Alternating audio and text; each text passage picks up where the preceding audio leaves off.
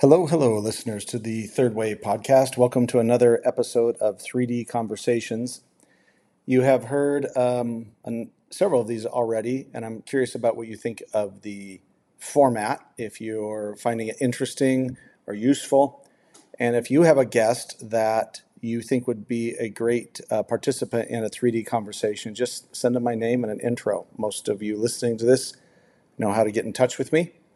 Um, so, as I've done with each of these, I've chosen a topic that I am interested in at a deeper level, and especially one that has a lot of um, misconceptions around it, and then possibly, as we know with the third D, a, a, a friendly debate. And so today, I'm, well, I've been thinking a lot about, for the last three years really, this concept of social justice. And um, the person that I know, actually, that is probably the smartest person I know, also is an expert in social justice, and that's my partner in all things, Dr. Virginia Lacayo. Welcome. Thank you, Justin. Happy to be here. So, social justice as a term, I will confess that for many years I made fun of the term. I made fun of what they, for people that call themselves social justice warriors, which in the United States, I still might make fun of some people that call themselves social justice warriors because it usually involves maybe like, uh, you know, posting stuff on social media. Um, but getting to know you and having you as my partner, I have had such a, a mind opening experience related to how language is used and how concepts that may mean something in the United States mean something different in other countries. And so, my, my first question for you as it relates to this topic of social justice is how is social justice different, let's say, in Latin America, where you're from, versus the US or Europe? Well, it's not really that much difference in terms of what we aspire to. Social justice is, is a generalized concept for everyone. I mean, we all deserve justice. We all deserve to have to live a life where we have all the conditions and the opportunities we can get to improve ourselves, to grow, to to do what we're here to do, mm-hmm. and to have uh, autonomy and to live a life with dignity. And so that's that's general for everything. I think the difference is more that where we are at in terms of justice mm. for everyone. So here in the States, you have some specific struggles and fights that you consider important, and that's where you're focused on. In Latin America and Africa, for instance, for women, social justice starts with not being killed or not being mutilated. Mm-hmm. So we start from that mm. baseline. Mm. So it's not about what's the difference in terms of what we want, it's the difference in terms of how we get there and where we need to start. Mm, okay. So would that be then maybe the conditions determine what justice is, but the social aspect of it is essentially about human rights and dignity and, as you said, autonomy. Is that is that correct? Yeah, and it's it's not necessarily what justice is because justice is justice. Is what um, what we need justice mm. about you know, mm-hmm. in that specific moment. For instance, if you live in a country that is governed by a dictator, then freedom, freedom to speech, and mm-hmm. freedom to organize, and freedom to go around is a basic human right and a, a, a matter of justice and fairness. Mm-hmm. That we fight for, and other countries don't feel the need, mm-hmm. so they focus on something different. But at the end, is the collection of opportunities and you know equity in terms of opportunities conditions and resource for everyone and everybody really to to live the life that they they want okay that makes sense so at least in the us the concept of social justice that word that, that, that terminology is used primarily by people that would be considered left of center um, or progressives or liberals is the older term for them. Um, you don't hear, well, we don't really have a uh, alternative rational right wing anymore in this country. Um, I mean, there's a few, a few of us like true conservatives left, but most most people that I would identify as uh, right wing are very extreme now in most of their views, but they don't use the term social justice. Even back in the day of more rational conservatism from like George Will or Barry Goldwater, um, eh, or um, there's many other examples of you know that of conservatives that were intellectual conservatives, or or just the rank and file standard conservative Republican. They did not use the term social justice. It was almost always a left leaning, left wing term. Why do you think that is? Well, here and everywhere else Okay. it's the same. I mean, the the, the people that are more conservative in the right wing, uh, in right wing position or ideology, are usually also the people in power, and they're usually also the people that benefit from the injustice. So they're not going to fight for something that goes against their interest. So that's one thing. And but even in the right um, side of ideology, the most conservative um, people, they have talked about social change. I mean, you think about Trump and other other leaders here. They talk about changing society back to where they think it was, even though that's an illusion, I think. But so that's why social movement we stop using social change and we start talking about social justice because it's about we're focusing more on what kind of change do we want i mean hitler was a social change agent Right. a history shaper but not the kind of change that we aspire to have Right. and same for other leaders that you, you might um, think of. So it's about social justice is more used by the people that are fighting for their own rights mm-hmm. and justice that is uh, perceived as a systemic problem, not just like I want justice for me, you know, mm-hmm. because you did me wrong and and then I want to be retributed for that or anything. So we talk about social justice when we talk about systems, and the people in power are very comfortable with the system as it is. They don't mm-hmm. want to change it and use words as justice means that there is something wrong with the system that needs to be changed. So that's why I think they don't use it as much. That's interesting. I honestly have never thought about it that way before. About w- that it's it's in, it, people in power. I think there's also um, within the concept of social justice, when one side uses it and the other side doesn't, then therefore using it makes you sound like them, and nobody wants to sound like the opposition. Um, that could it could be that simple as well. But I see your point from a power, pers- you know, who's in power and who's not.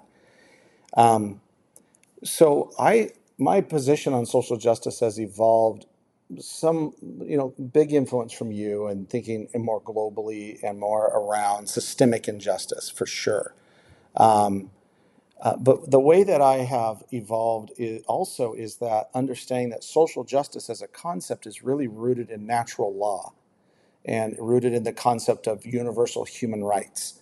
And you go back to like Francis Bacon, who was very influential in England in the years in the in the hundred years or so before um, the uh, U.S. You know what became the, the the U.S. Revolution and the Declaration of Independence and the the, then eventually the Constitution, is that the Constitution of the United States is rooted in universal law, which by its nature seems like social justice.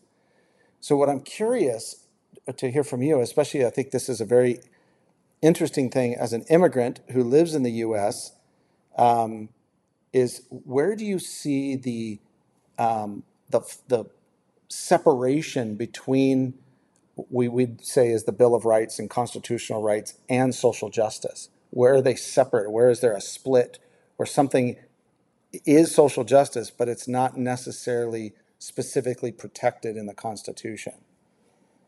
Uh, two ways. First, the Constitution in the United States, but even the Declaration of Human Rights, was um, created many decades, that centuries ago, mm-hmm. and it haven't. It hasn't been really updated. We assume, we still assume that those are the basic rights and they are enough. Mm. But society has turned uh, very complex now. It's way more complex than before. We have technology that didn't exist back then. Mm-hmm. And there are rights associated with that level of complexity and technology and globalization that were not considered back then. That's one thing that I think social justice struggles are about all the human rights that are recognized in the constitutions, many constitutions, and in the Declaration of Human Rights, but not not human rights declaration and constitution are comprehensive of all the struggles that we're fighting right now for okay. justice that are more systemic. The other thing is related to that that usually the constitution and the human rights is about what not to do. Mm-hmm. Uh, what the state, the governments are not allowed to do that will violate human rights of the individuals. So it's very individual based. The mm-hmm. same thing for the declaration. It's very individual based. And we have now to think, I mean, we have evolved into understanding society and justice as a collective issue. So there, the, the Human Rights Declaration and the Constitution doesn't necessarily see groups as part of the protected individuals or the protected unit. And groups have their own uh, needs and conditions and uh, violation of rights as a collective, uh, social groups, but also collective, that need to be acknowledged and fight for. Yeah, it's interesting because I, we maybe we'll get into this in the third D of the friendly debate, but um, my lens is, and I probably because very influenced by the fact that I'm a straight white American male, uh, is is through the lens of the individual. So I, I think of human rights as the sovereign rights of individuals, and I think this goes back to one of the, I guess you could say, the criticisms or the of the concept of social justice, not the intention, but the concept of social justice is that it divides people into groups. That the concept itself, the excuse me, the terminology itself is divisive, and it separates people. What are your thoughts on that? That's also all dated. I mean that. Um, maybe it was at the beginning what social movement started being created and we started with class for instance you know mm-hmm. the struggle for class difference and economic you know income and, and that difference in terms of income it started like that and then you know the uh, black movement and the women's movement and then the queer movement all that started as silos. But at this point in the debate we're talking about a lot about intersectionality and how many of the oppressions and discriminations that we suffer are complex in the sense that they overlap each other. And we mm-hmm. we are not just a woman. Mm-hmm. i'm not just a woman. I'm not just latina. I'm not just immigrant. I'm not just one thing. I'm many of those things combined and i'm part of a collective that is just bigger than the latinx community for instance mm-hmm. and as a collective i face challenge and limitations based on how the system is set up that need to be addressed and cannot be addressed easily in a simple linear way like okay my rights as a woman because mm. then what about my other rights that will create in in general the life that i deserve to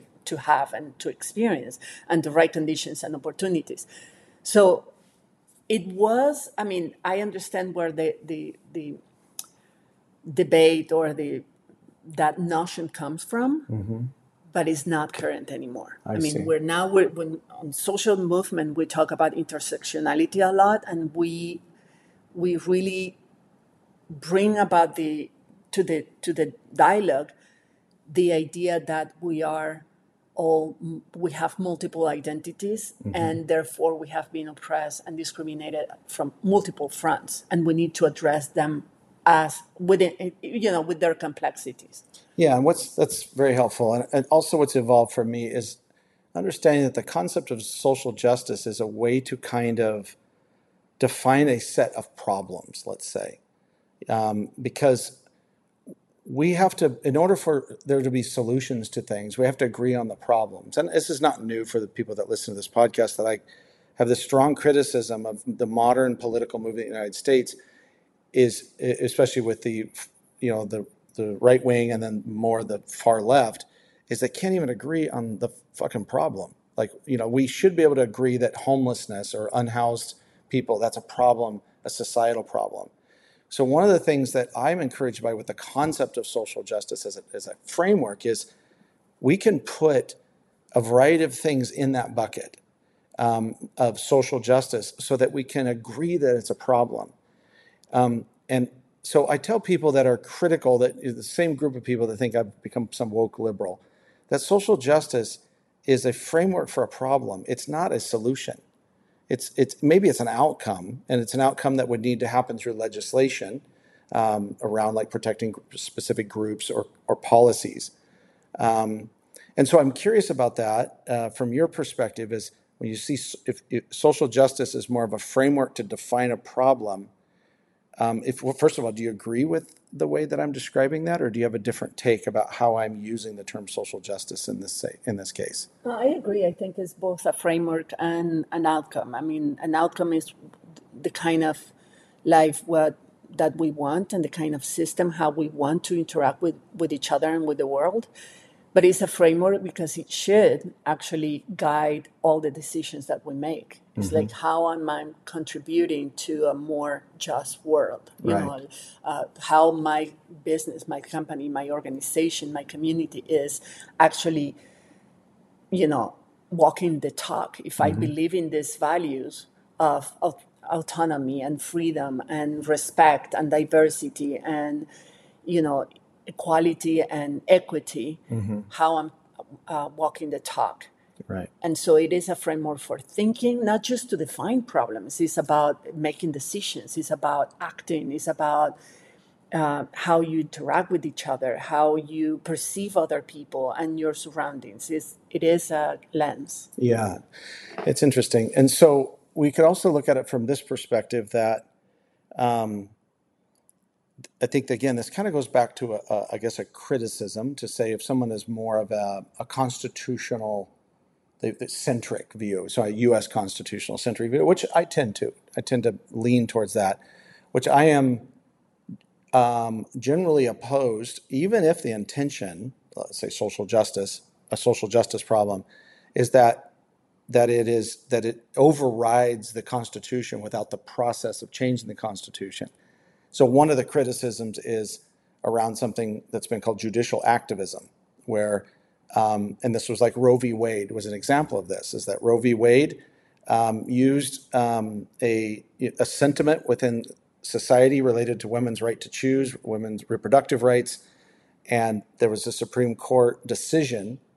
But Supreme Court decisions that are, are not backed by legislation are not binding, and we discovered that when the Supreme Court, through a very specific effort by right wing Christians to get that overturned, um, it showed the, the, the fragility of judicial activism. Or in recent years, especially under Obama, but this continued with Trump, less so with Biden, is the executive order. You know, deciding that through the executive branch, we're because of a social justice issue, we're going to we're going to do something about it. And very recent would be like Biden's executive order related to school debt. School debt or college debt is considered by many a social justice issue because people were um, kind of tricked into going, you know, used they were marketing tricked them into racking up debt with the idea that an education would lead to some future outcome of income. And for most people, it didn't. It just created a bunch of debt. And um, so Biden passed an executive order, but it got um, overturned because of our of the legislative process and the Constitution. He did later pass a much more narrow version of it as an executive order.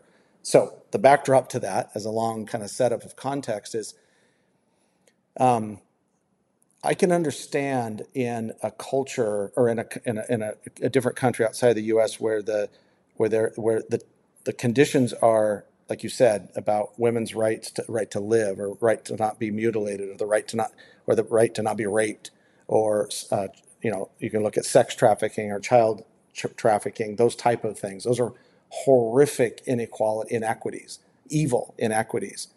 In the US though I'm curious about do you think what your take is that should social justice issues be implemented without um, basically without on the more of outside of the Constitution? Do you think that there should be more of like a, a direct democracy that says we're going to pass a fed, we're going to pass a law through Congress that protects certain social justice issues, or do you think it should go from the grassroots or more through the traditional representative republic model? What is your take on that?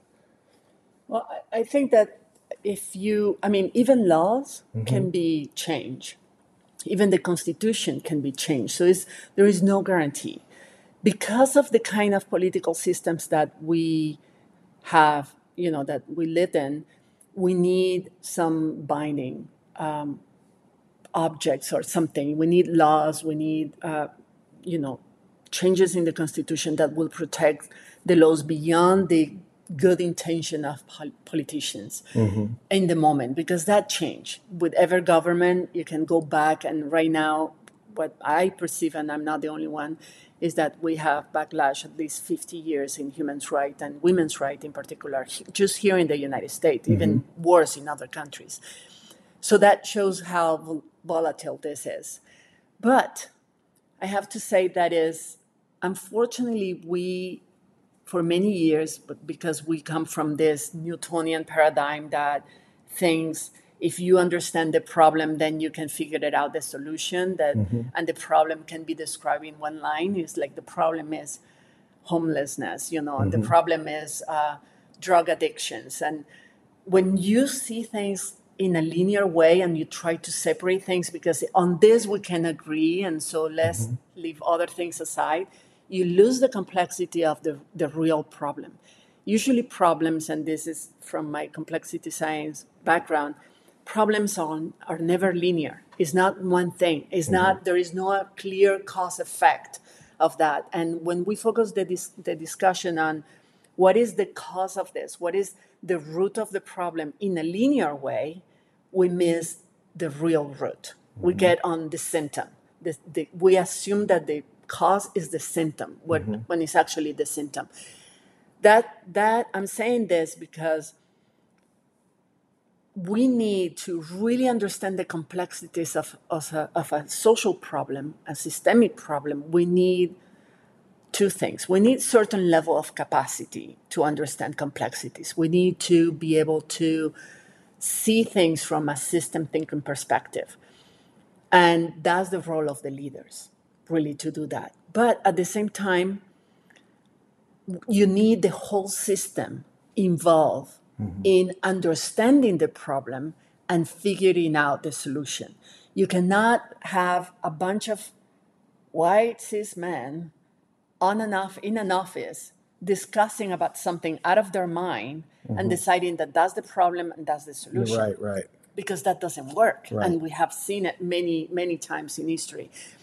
But the other extreme is to just survey the people and say what they think right. is ignoring that's part of the complexity of social justice is ignoring the social conditioning that we are all in and we might believe in that specific moment of time and based on the surveys too i mean some surveys are not egalitarian they don't right. survey everybody the same way not everybody has the same vote yes. even if you give them the same level of voice they they their votes don't count the same mm-hmm. so you're giving people that have been socially conditioned to believe in certain things, you give them the power to make a decision for everybody else. Right. And that's not right neither. Right. So it's the, the challenge here for for politicians, but also for grassroots and social leaders, is to figure out a way to guide the conversation and guide the debate from a system thinking perspective in a way that involves the whole system into understanding the root of the problem that means to really be able to see everything not just the line that you're seeing but right. everything around have a 360 perspective of the problem and then experiment with the solutions all these attempts and all these changes that have been good good policies good um, laws that have been passed by previous politicians with, within the framework of social justice even even if they have been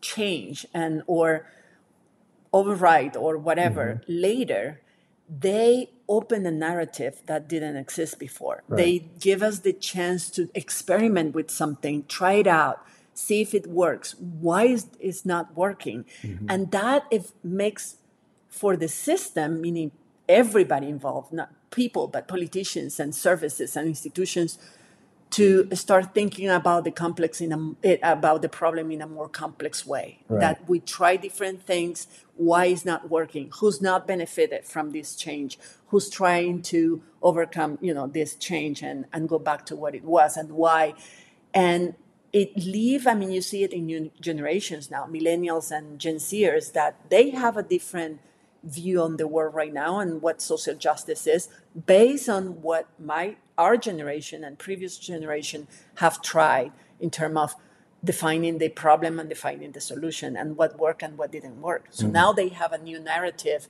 to work with that no, they know that things are way more complex and what works, what doesn't work, but why is, we still haven't tried. Yeah.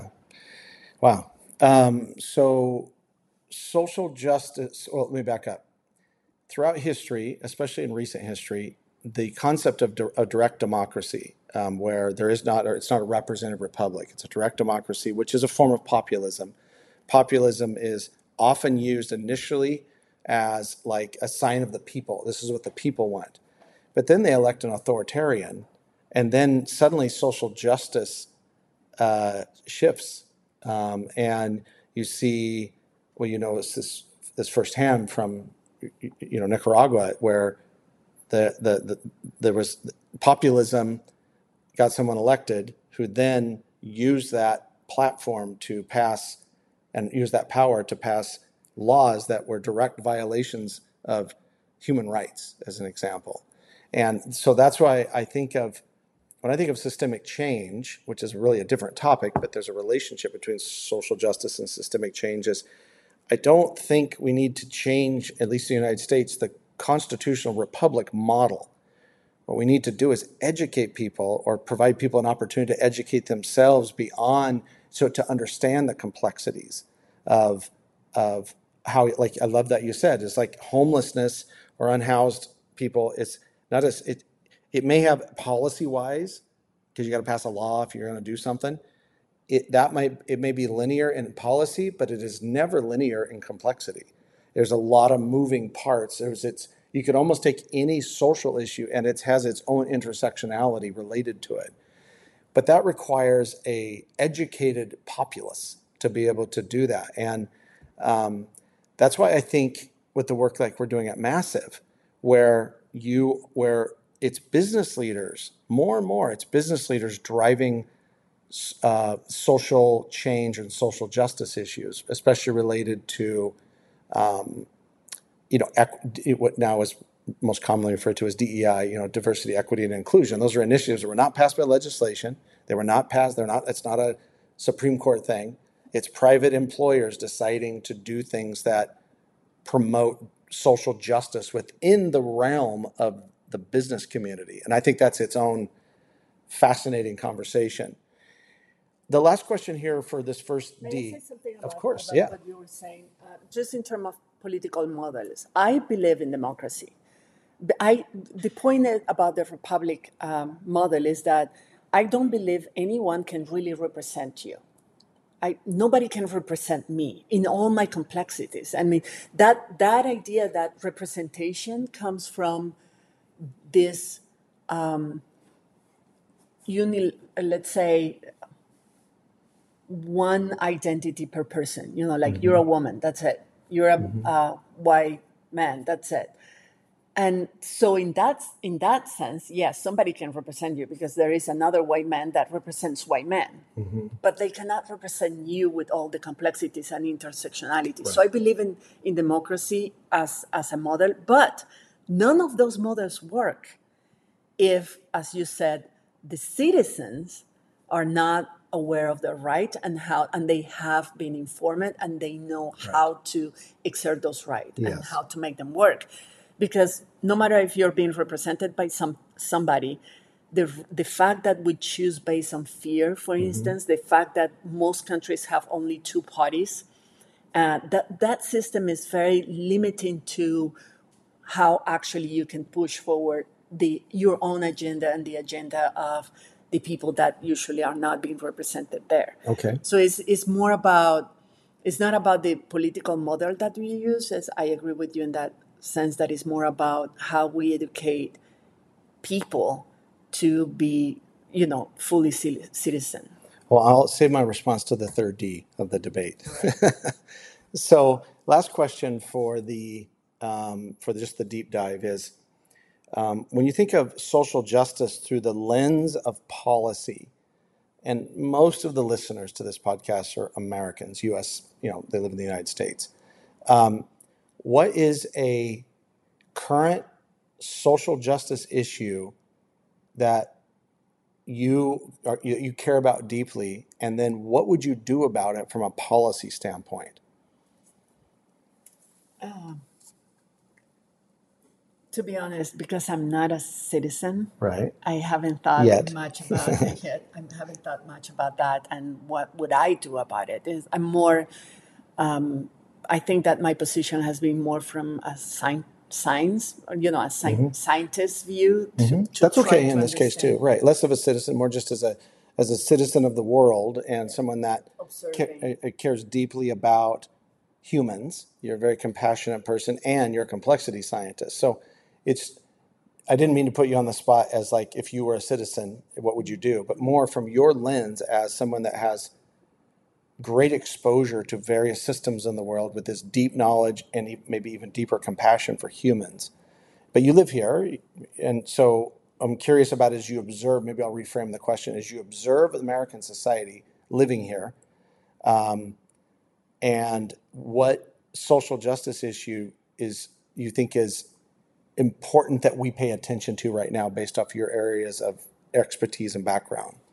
Well, um, there are a few systems that we are in urgency to change for sure, and then really, really evaluate and change. And those of uh, two of those are the educational system. Mm-hmm. I I believe that the way we are educating uh, children right now, and it's not just here but everywhere in most countries, we are setting them up for failure mm-hmm. and for um, for pain and for suffering and for trauma in many ways. I mean, the educational system is not educating our children anymore, it's uneducating our children.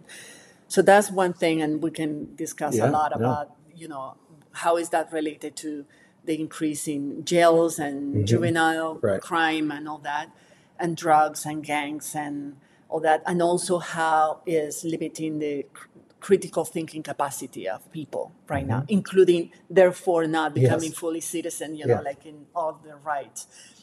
Um, so educational system, the health system for sure. Right. I mean, I think it's a basic human right to be able to be healthy mm-hmm. and to get some kind of um, health care. And here in the United States is it's very impressive for me considering that I've been, I lived and I know many countries that are considered underdeveloped underdeveloped or developing countries that have a better overall, may, maybe not as much access to medicines and technology, but better healthcare system than the United States. So that for a developed country and like mm. the United States is still quite impressive, and yeah. you can see how is all about the interest of a few, mm-hmm. you know, being richer instead of really providing for for the care that people need. But other, besides those systems, I think um, immigration laws and mm-hmm. the system is something that really needs to be revised and updated because we need to get to the point where we really fully understand that globalization is not a is not optional. Right. It's not like I don't want that, I don't like it, I'm gonna opt out right. from that. You know, it's part of it. it is just technology is unstoppable and globalization is unstoppable and movement migration from cities to the rural area and vice mm-hmm. versa and other cities within the country but also between countries is is unstoppable so we need to figure out a way for people have the right being respected and honor and at the same time uh, turn migration into a resource, mm. something that we can actually benefit from instead of being afraid of right. all the time.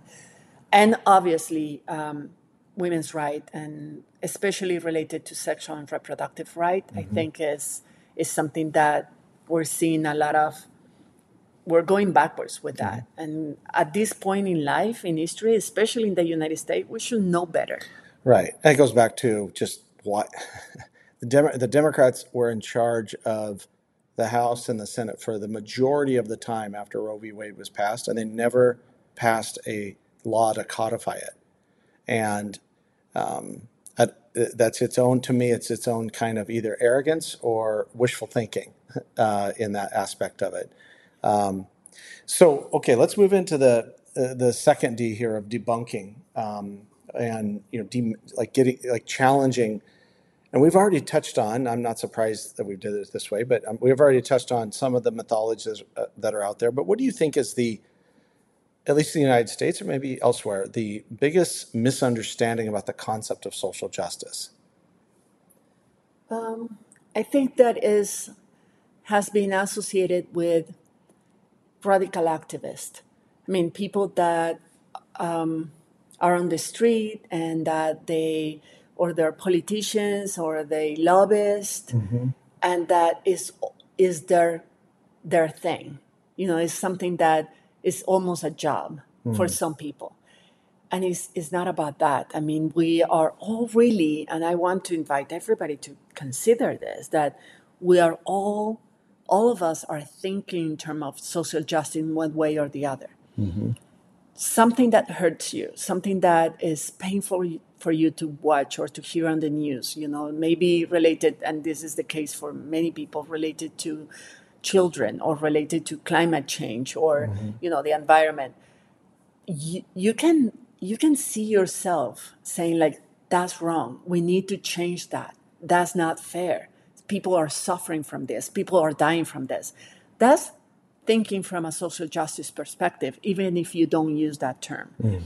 So I think that when we understand that we all have an opinion about this, and that is important to share that opinion and to act on that. If those are your values, you should be doing something about it, not just being a observant. Because then I, I question is how how much of a priority those values are for you. If mm. you really believe in fairness and justice and equality or equity, or even if it's for very specific issues, then if you really believe in that, you should be talking and doing something about that. So one of the misunderstanding is thinking that that's not for me. That's not something I'm, I have. I have nothing to do with social justice. Yes, you do. Is your is your life, is your family, is your community as well, and people are suffering around you because yeah. of the injustice. Yeah. And related to that is how does a person's mindset, um, well, let me back up. So you have a, a, a workshop that you do, a talk that you give called Decolonizing Your Mind, and it's also part of the mindset coaching you do through Massive, where you know the people we're coaching are called to take on systemic change many of that, much of that systemic change you could put in the social justice bucket. Um, but when it comes to the kind of the self-created illusions that people have, so not just society, like you said, where they think that's somebody else's job, but the decolonizing or the colonizing of the mind. Share with the listeners what you mean by decolonizing the mind and how the, your mindset changes the lens about how you either see social justice or go about doing so you know you know delivering social justice. You can see through history that uh, how generations or people large populations have changed a system in one way or the other either radically or uh, slowly but they they have changed it. Because and the, the reason that happens is because the collective mind changed around an issue. The collective, the system itself, I mean, all of us start understanding something in a different way. And then we go about, we act on that new perspective. Mm. So everything we do and everything we don't do is because we think something about that issue. Um, because we we believe in something. We believe that something is true, something is not true, something is right, something is wrong those thoughts are going to drive our actions, are mm-hmm. going to create emotions and drive our actions. The problem is that we go by life assuming that everything I believe and everything I think is true mm-hmm. and is mm-hmm. right because I never challenge it. And again, the problem with that mm-hmm. is that if some of those beliefs are go against yourself against your own capacity to develop to evolve to become a better person to contribute more to society and if those beliefs are repressing and and oppressing other people it's important to challenge them. Hmm. But we part of the part of the way we have been socialized and raised is that our mind is just a kind of observer of reality as it is. Like that whatever we perceive is true is real and our mind is just organizing the, that those input, let's say.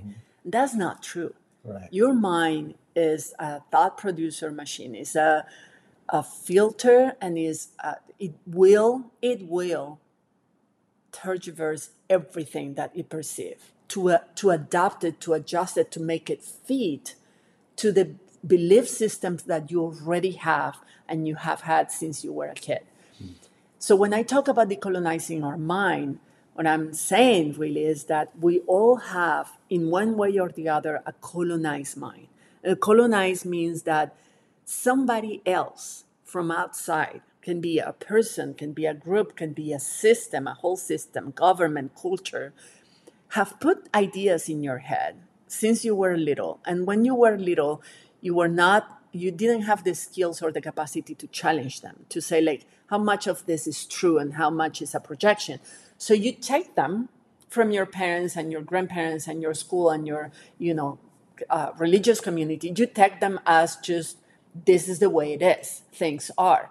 You're a woman, and as a woman, you have this right, and you have you, you cannot do these things. You cannot behave this way. You have to behave this way. You have roles. You have, but that happens for every single identity that we have as a woman. What it means to be an im- immigrant in this country. What it means to be my age. What it means to be fifty. What it means to be um, white or a person of color. I mean, what it means, all that.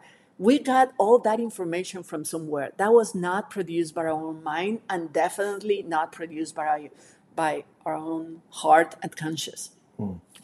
So we've been colonized by what I think are the main colonizer systems to the day. We're not talking about England or Spain, or we're talking about systems that are omnipresent in everything we do and every way we think. That is uh, consumer, consumerist capitalism, white supremacy, patriarchy, and institutionalized religion. And so those systems it, each one of themselves, uh, of each one of them have a set of beliefs that actually very convenient complement each other and reinforce each other. So they they have a very strong alliances like mm-hmm. that. And but the way a system reproduce itself and keep itself in place is through our actions. It's through the individual person that adopt those beliefs and start acting acting and mm-hmm. reacting to them without challenging them. So the process of decolonizing your mind is about making an inventory, starting like that. You make an inventory of all the beliefs that about who you are, what you think is true or not mm-hmm. true, what you think is right or not right, and what is possible and not possible for you as an individual, but also for us as a collective and as a society. And start challenge each, each one of them, hmm. especially the ones that you identify are limiting you or limiting somebody else, to challenge and ask yourself if this was true back then, is it still true now? Hmm. Is it still right now? Is it still the, something that serve me or serve us right now? And if not the case, well, go through the process of debunking that and hmm. challenge it and you know deconstruct that belief so you open the space for beliefs that are, actually serve us better. And maybe in most cases, those beliefs were never true in the first place.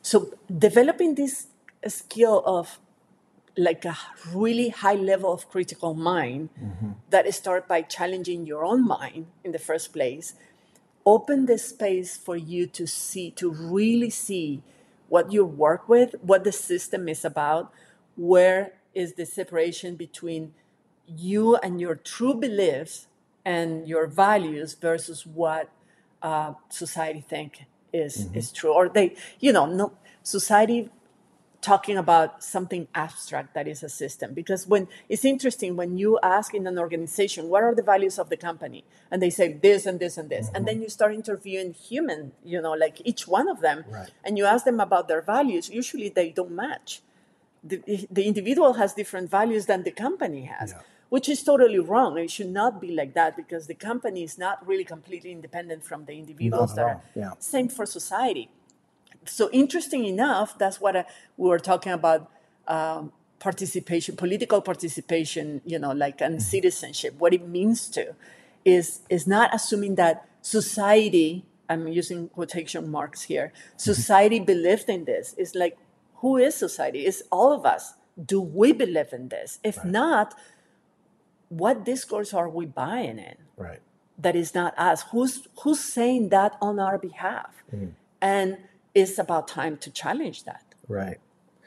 So, thank you. Um, I think one mythology that I see it, looping back on this is that social justice as a concept is often seen as an ideological concept, an ideological based thing. And it can be, as we've discussed. But really, it's more of a consciousness thing. And we, do, we talk about this with our clients when we're working with them on um, you know, defining what their mission is and how to articulate it and how to express it. Um, you're working with them on their mindset and their limiting beliefs and their, you know, helping them decolonize their mind and then developing these like systemic leadership pr- practices.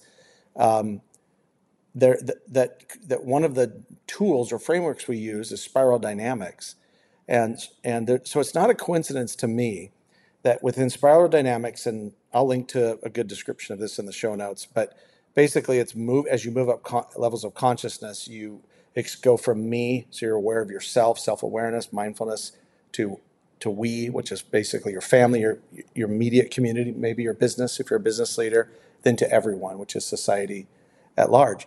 It is no coincidence to me that the people that do the work of consciousness have a much more heightened sense of social justice as they go along because, and this goes back to complexity science, consciousness reveals the, the connections and the patterns, and you can't unsee them.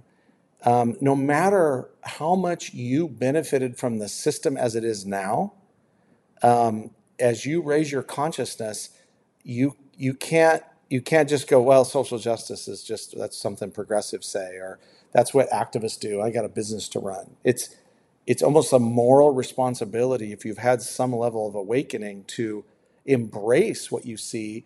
And you don't have to become a monk or a pirate or a protester, but you can use your business and your status to actually contribute to systemic change.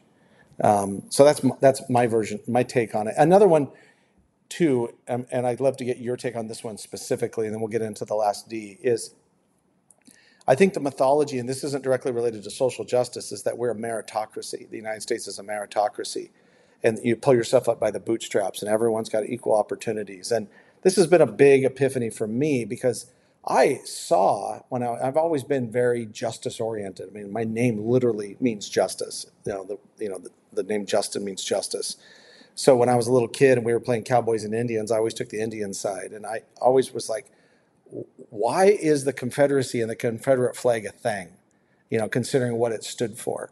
So I've had this like semi social justice view, but at the same time that it's everything's just a matter of effort and hard work because it's all equal. It's not.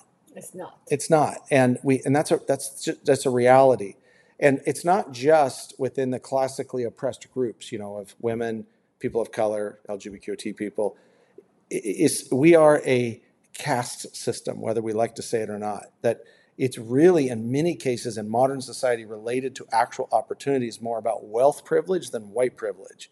Because when people of color have a lot of money, they be, the, many of them behave pol- politically as white people do. So because of the because of the money associated with money associated with it, and so you know, we, meritocracy in sports, sure, in most cases. That's true. Military is mostly a meritocracy, but even then, we even have a term for it called it's. We say it got political. It got political. We don't even mean ideological. We meant that power started fucking around with the meritocracy. So I'm curious about what you think of that idea of a meritocracy and just your response to that.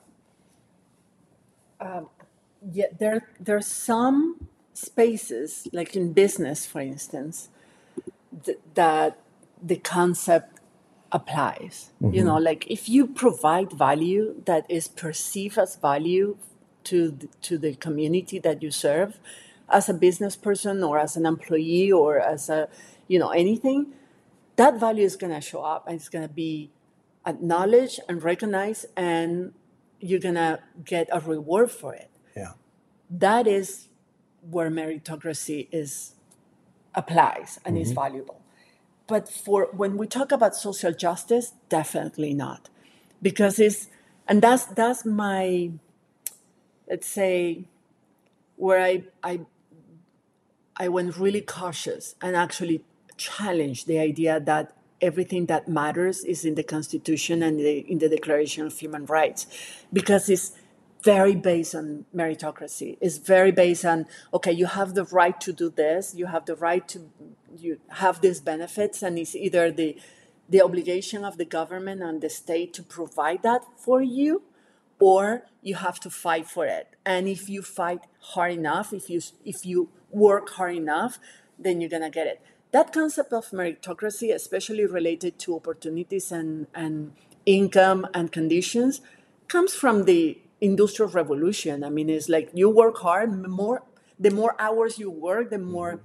income you're gonna make, even if it's just cents. Mm-hmm. But that idea that you work hard and you're gonna get there is is not real because because no matter it's like the education have the right to education is a human right and it's in the constitution every child sh- should have access to formal education okay we have it and what good does it making i mean right. it's not contributing much the opposite. So it's just having guarantee certain rights and access to something and then let it let it letting you alone to figure out the rest in a system that is doing everything in their hands to keep you oppressed and and suppressed and discriminated because it's in the convenience of the people in power you have to work and you, we know that 10 times more mm-hmm. than than the people in power to right. achieve the same thing and even then even if you give your life working hard to achieve some things the labels that you have that being assigned by society immediately put you back in the starting line right. over and over and over again. So that's interesting because this shows the evolution uh, or the um, adaptability in some cases of the U.S. Constitution because the right to an education was not one of was not in the Bill of Rights. Was, education was not mentioned for many years until the Fourteenth Amendment was passed. Fourteenth Amendment was passed, and people can look this up. Um, but as it's commonly referred to as the Equal Protection Clause, um, and that's where education, where where public schools, where public school system was kind of created, and that within the Fourteenth Amendment, everyone has, no one can be denied equal access to schooling, and but they still were with Jim Crow laws, with the fact that up until um, the 1930s and 40s, much of the United States was still without electricity and you know running water and sewer systems and things like that. Going back to what I was saying that we're, we're far more of a caste system than we Americans would like to like to admit. I, I um, give an example when I talk about this meritocracy is meritocracy it, uh, start with the idea or is based on the idea that everybody is equal yeah. and therefore is about however you know the effort they made mm-hmm. but it's like um, setting up a race where you have somebody on a wheelchair somebody that is an athlete mm-hmm. that is being mm-hmm. well nourished and has a, the, the, ha, can afford to hire a coach and is been practicing and doesn't have to work they can spend hours practicing and exercising and you put them in a race starting everybody equal, right? right? Everybody is starting the same line. Everybody has right. equal opportunities to win because they're starting in the same line, but then next to you there is a person on a wheelchair, next to you there is a blind person, and next to you is a person that doesn't have a leg, for instance. Right. And you say, okay, run. Let's Right. see the better win you know Yeah. like the better person win. That's not fair. So Right. it's not about equality. Meritocracy parts the idea that we're all equal and it's a matter of effort. And here we need to to really evaluate that first we're not equal. Second we will never be equals. Mm-hmm. What we need is to work on equity meaning mm-hmm. how we make fair advantage to the people that started with a disadvantage and that is not meritocracy Yeah. Okay. All right. The last D is um, debate. Is there anything that I said that you want to challenge? Well, I kind of did during the You wanna do it again? conversation, but there is one. There is Okay. one that we missed uh, that is about uh, ideology. Okay. It's just, and here I'm challenging from an international perspective, not U.S. It's interesting, and this is an invitation for everyone to think about the terms that we, we use and how we have locked that term around a concept that is totally outdated. Um, we you know social justice is about is about this and it's about these issues it's about these people when it's not we just mm-hmm. talk about it It's a framework for thinking for going through life for aligning your values and your beliefs and your principles to everything that you do and other people are doing around you ideology the, the term is the study of ideas mm-hmm. we should all be ideologists.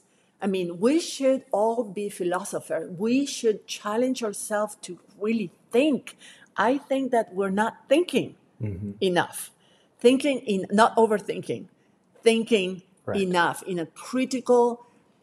Uh, I will not say objective because the human mind is not capable of objectivity, but I will say in a critical, deep, challenging, provocative way about a lot of things. And we're not thinking it's very comfortable just to say, oh, these are the thoughts that I got downloaded in my head. You know, like I, I was educated with that. Somebody told me they're useful, they help me understand things or, you know, figure things out. And so I'm not going to challenge them.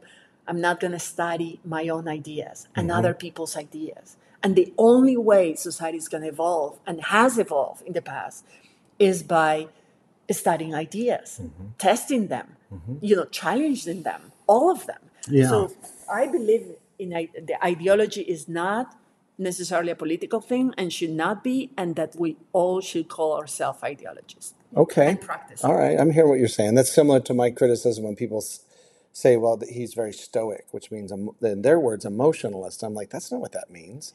Um, or chaos is seen as a bad thing when chaos is really feminine energy creating disorder, like, mostly through corrupt systems. Um, so, all right. I, I feel gently called out.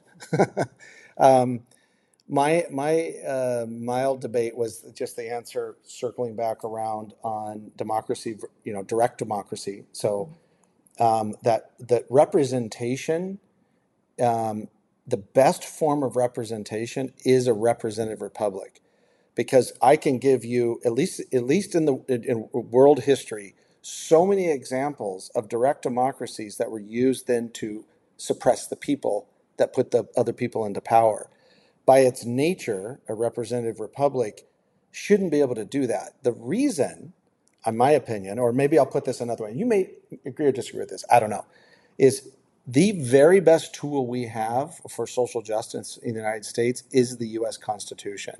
It is uniquely designed to tackle social justice issues. It's just so rarely used for that. When you can go back and look at, like, the 14th Amendment, I think, was passed in the 1880s, 1870s. I'll have to look it up. Somebody can fact check me. And we're still relying on this stuff years later as as as, as law, as case case law. When when so what we have now is we have a a um, dualistic, dumbed down voting population that's often single issue in their voting, and so we can't go most people most of the time you can't take an issue and go to them and go to a group of people and go well my take take is is that we need to change the constitution to in order to um, you know pass is to, to, to, constitutionally protect a certain right or something like that. Let's say you know women's right to uh, reproductive rights as an example. And I find it grating not from you, but from others that they're trying to circumvent the Constitution in order to get the thing that they want, which bites them in the ass with people that are the majority of the US population, which are moderates. Most people identify as moderate or independents. I think 70% of registered voters are independents now, some big number. And so this isn't so much at debate with, with you, it's, it's, it's just a reminder to people Um, in the United States in particular that we have a system that, given the, the, the diligence of educating yourself, can be used to right these wrongs and create more equity in, in our country. We can do it. It's been done before. We just outsource it. We outsource it to some politician or somebody else, somebody else's problem. And that's why I love what you said that we should all be ideologists. We should also all be constitutionalists, be aware of how the Constitution works. So, again, not really a debate with you, but well, any, any counters to that? Uh, yeah. I, is, I said before it's not really about the model. No, no model is working right now mm-hmm. because the, the is the problem. Let's say there is some efficiency in the representative model, you know, the republic and having representative representing you to, you know, higher stances or, you mm-hmm. know, different tables. But the problem is that who runs for those for those positions? who is who has the conditions and the resource to run for mm-hmm. for office or for you know any representative position uh, who is what are the options right now for instance you say 70% of the population is independent but we don't have independent candidates right so we have and we have a political system that right. is taking everything from that model and using it for wrong things mm-hmm. you know for wrong purpose for very specific agendas that are to keep the people in power, keep them in power, and mm-hmm. you know, increasing their power is not used. The same model could be used for good, but it hasn't. That's right, right.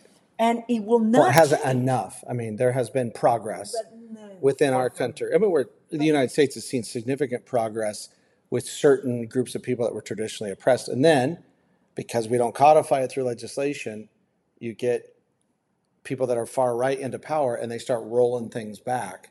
Yeah, for even, primarily for religious reasons, not even constitutional reasons. And even then, is is even that even if we pass legislations about that, that doesn't guarantee because if the system is designed right. for people right. that already part, are part of the, polit- the, the, the groups, the powerful groups. Right to stay in power over and over, the representation is yes. never going to be. I agree with you. Yeah, government in any form is not a panacea. It's not, or legislation is not a panacea. I totally get that. It's it's just part of the process. Unless we really turn things yes. around and yeah. we make the government a public service as it is, as right. should be, right. and and the politicians public servants. But it's, yes. not, it's not it's not the way. Right now, the people that has the power has a a very specific usually um, individualistic agenda says like i'm running for this for right. office and because i can right. and because i want to because i want to have the power that will allow me to do what i think is best for me and yes. for my group and for my interest who's with me is not the same as how can i represent yes, your problems totally. and your thoughts and your interests and right. so so the system that's why I, I believe the system doesn't work but it will not work in a democracy if we don't change the whole political culture that we are in, right. in the first place right. so it's more about political culture and in this case i'm not talking about parties i'm talking about all of us yes. our political culture and the, how the systems are being run and is not much about the system itself it's yeah. like capitalism i believe that is not the perfect economic system for the world right now. Obviously, climate change is mostly a, pro- a, a product, an outcome of that. But the fact that is nothing that we haven't come up with something better right. means that is probably the less of the you know the less worse of the options. Yes, and the one that has them. I mean, we've seen this many times. Separate topic, really, but it reminds me. Uh, and I admit I had to look it up here to get it exactly right. But Winston Churchill said that uh, democracy is the worst form of government, except for all the others that have been tried. You know, which is which is funny. Yeah, I will say the same for capitalism and capitalism too, right? And again, that's what I probably have you back to talk about capitalism, um, and uh, because it's such an interesting topic related to this, and I think that's why. And maybe we never. I mean, I know we talked some about this, but when we started Massive, um, this we we we want to work with leaders, mostly in the in the United States. That's typically business leaders, but would in, would include certainly include nonprofit leaders and maybe even some public officials. We don't have any public official clients yet, um, but that could happen. But what's interesting, and you point this out in your um, shaking the system keynote that you give, uh, that the people best positioned to actually change the system are the ones that working on doing it from outside of the government but within the law which is businesses they are able to make policy and go a speed they don't need to get permission you know to to you know to you know bring more equity into an organization you don't need you know especially companies that decide to become employee owned or they have specific policies related to um, the fact that the CEO can't make more than a certain percentage greater than the lowest paid person. Those are those are policies that companies are implementing. Back to the opening line from your keynote, which is social pressure and market pressure are the same thing. So Yeah, the advantage of business leaders right now is that they can represent in terms of pushing policies and yeah, laws, they can represent that sector of the population that has not been represented, that is also a sector of the market that's that is right. being underrepresented and, Right. and underserved. Right. And business have the both the autonomy, the political autonomy that the public sector don't have, and the financial autonomy that the nonprofit sector don't doesn't have. Right. So they they have in a competitive advantage to challenge the system and change it compared to any other sector. So the last question I have is under deep, uh, under sort of debate and debunking, which is you've known and loved me for three years now, almost. Is where do you think, as it relates to social justice, I still have a blind spot? Hmm. I'm putting myself, I'm putting you on the spot, but I'm putting me on the spot even more. And no matter what your answer is, I'll still love you. I think that the nuances. I think that is, but it's not. It's a it's a blind spot. It's not a flaw, because Okay. you're you're being. I, I can see that you've been working really hard on challenging your own thoughts and beliefs and all beliefs about Uh-huh. a lot of these issues. But um, I think that you and many um, well-intended Americans, U- United States citizens, to be more specific, Right. have um, a very geocentric view of the world and life and society in general. I mean, it's, the United States is so vast and so complex by itself that it might seem that everything that is is represented here, and it's not the It's case. not right. So having developing the the the skill of seeing more of all the complexities and how everything affects and is affected by everything else and the nuances of different form of discrimination and Yeah. oppression especially on things that are not that obvious you know like killing people is bad okay but what about cheating what Yeah. about lying what about you know that that kind of nuances i Yeah. think is is mostly that and you know it's just challenging your own bias about politics about ideology about hmm capitalism about you know um, what it takes about business even i think is always a good exercise Yeah, I think some of that is exposure. You know, I'm a rare breed in that I've been to all 50 states plus Puerto Rico and the American Virgin Islands. And I have seen every sector and corner of the United States geographically almost, but also economically, culturally. So I've spent, I'm one of the few people, you know, I've spent time in boardrooms and high rises in Manhattan and in country clubs and in, you know, the headquarters of political parties to inner city um, inner city environments to obviously rural is my background, and then you know the classic suburbia and whatnot. And what I have found in that journey to all to, to discover America is that I tend to be geocentric, and I'm excited as as we as we move forward together to you know to go see these places because what I've found, and this is true even with understanding social justice and the raising of my social consciousness and things, is that my deep seated beliefs in in in freedom and the deep seated belief in autonomy in particular, I've only grown stronger. And it's made me, and I think this is the thing I tell people all the time. If you, if you question your beliefs, if you challenge your beliefs, you put yourself in uncomfortable situations or new situations. Like Mark Twain said, the only cure for narrowness is travel. If you do that, it's yes, you will lose your blindness. That's true. And that's terrifying to the ego but you also reaffirm the deep seated, soul based beliefs that you have. And I think that is well worth that experience. So I look forward to being less geocentric and and and and representing as an American. I'm very proud to be an American or, or you know a U.S. citizen. I'm proud to be from here, but I'm not dualistically proud of it. I, I'm not. I don't. I see our problems. We got a shit ton of problems. We got a shit ton of things we're doing right, and um, so thank you for sharing that. Just in terms of equity, uh-huh. it's not all about traveling. It's not just about traveling because know, you can right, travel yes, as a tourist. Right. I'm saying that not. similar exposure, though. That's all I'm saying. Is I just need exposure. And so. exposure to other cultures, but you can do it from home too. I mean, I'm talking to the people listen to us. Is just challenge yourself. This belief that we have that talking to people that are different from us means that we have to accept and to agree with them. Yeah is is what keep us in in in our small bubble. Mm-hmm. because it's uh, there is a saying that says that when everybody thinks the same way nobody's thinking. Right. And i totally believe that. Is i the invitation is for you to reach out people that are completely different from you in terms of background cultural background origin um, ethnicity sexual preference religion politics anything. right and reach out with the idea, with the sincere curiosity and intention of understanding yes. where they come from. Right.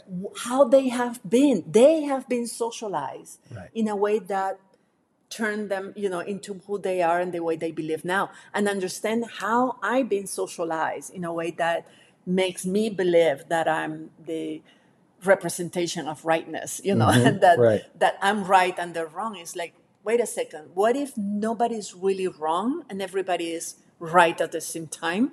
We have completely different perspective and stories that shape us into who we are right now, but that can be changed. Right. But we need to really try to understand where the person not agree, but to understand where that comes from. Right. And I often say this too. Sometimes people will say, well, with the United States in particular, has become so divisive. And I, my point is, well, sometimes we need that. You know, if we need to, we need a divisiveness within civil rights issues. Otherwise, you know, we don't need to understand racists, for example, all that much. I mean, and but in order to get to the point where you can be, it's like Covey, Stephen Covey said, if you wish to be understood, seek first to understand. And again, this is a whole other topic of the unwillingness for people to talk to other people that may not think like them.